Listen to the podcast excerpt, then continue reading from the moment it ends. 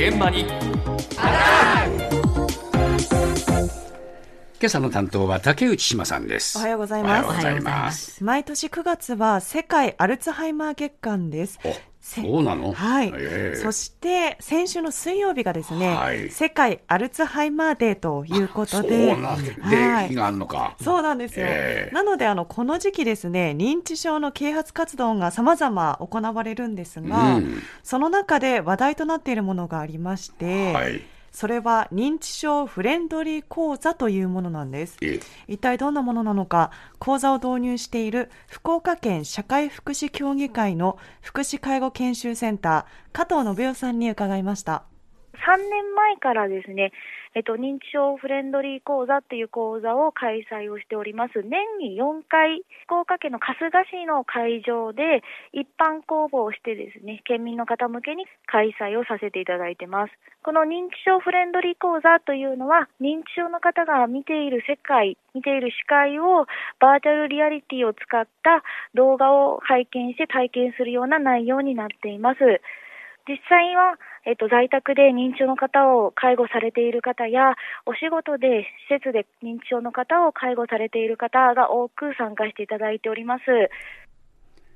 これは何？認知症の状況っていうのをはい。VR で体験させるっていうそういう講座なの？そうなんです。体験ができてしまうんですね。うんで、こちらの認知症フレンドリー講座、2019年から始まった取り組みで、ええ今は全国各地で行われてるんです。はいで、こちらの福岡県社会福祉協議会では、その初期から導入されていまして、え年に4回開催しています。はいで実際になってみないとわからないという認知症の方の症状だったりとか視界っていうのをその専用のゴーグルをつけると VR で体験できるということで関心が高いということなんです。えで1回の開催あたりは、まあ、およそ10名から20名ほどの参加があるということで、基本的に参加料は無料です。えで介護職の方だったりとか、ええご自宅でご家族の介護をされている方という方がまあ多く参加されているとああそうだろうな、はい、ええいうことなんです。えでは具体的にどんな体験ができるのか、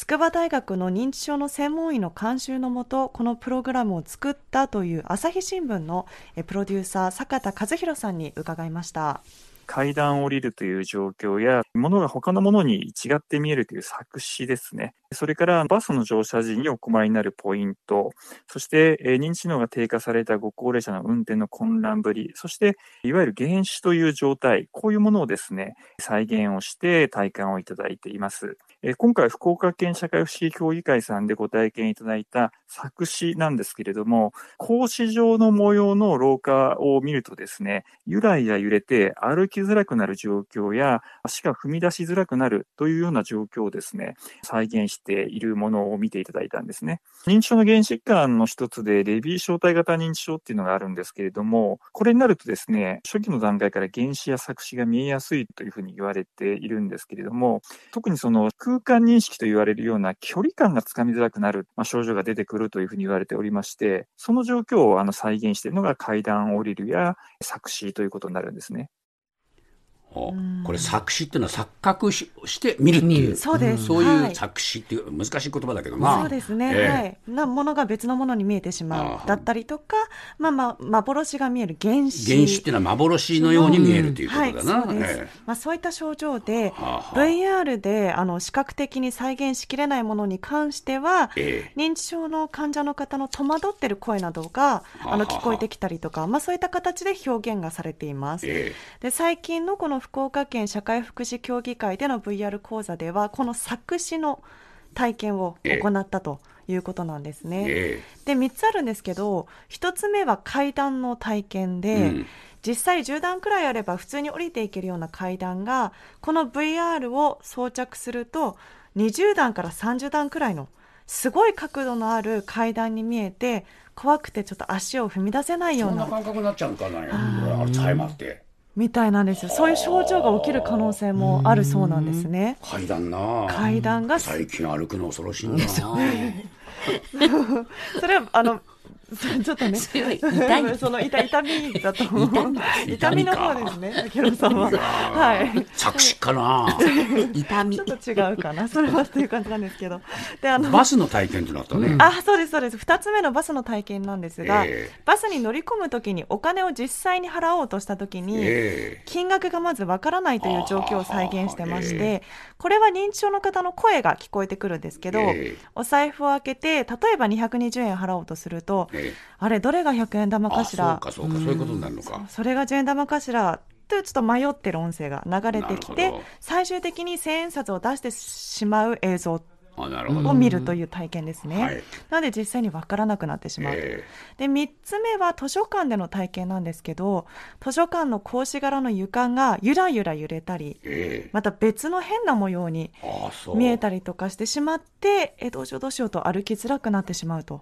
いう体験。歩きにくくなるっていうことの背景にこういう現象があるってことだな、うん。それはこういう体験をしないとなかなかそのアルツハイマーの人の体験どういう状況なのかっていうのは分からないわけだね。そうなんですよね。なので、まあ、実際に体験してみてようやくわかるとはいうことなんですが、ええ実際にでは講座を受けた方、どのように感じたのか、介護予防の教室の指導員をされている60代女性の方のお話です。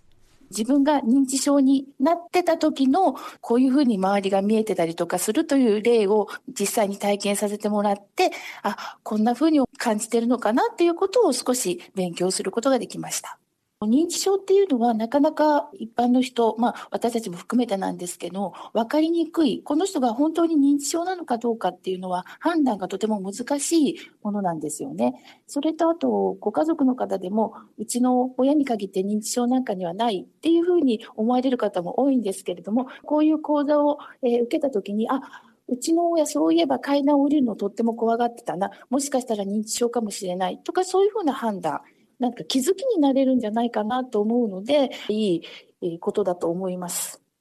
今後、介護職をしていったときに、認知症の方と直接お会いしたときに、その方が言ってることは、あ、こういうことだったのかなっていうふうに、その方の理解につながればいいかなというふうに思っています。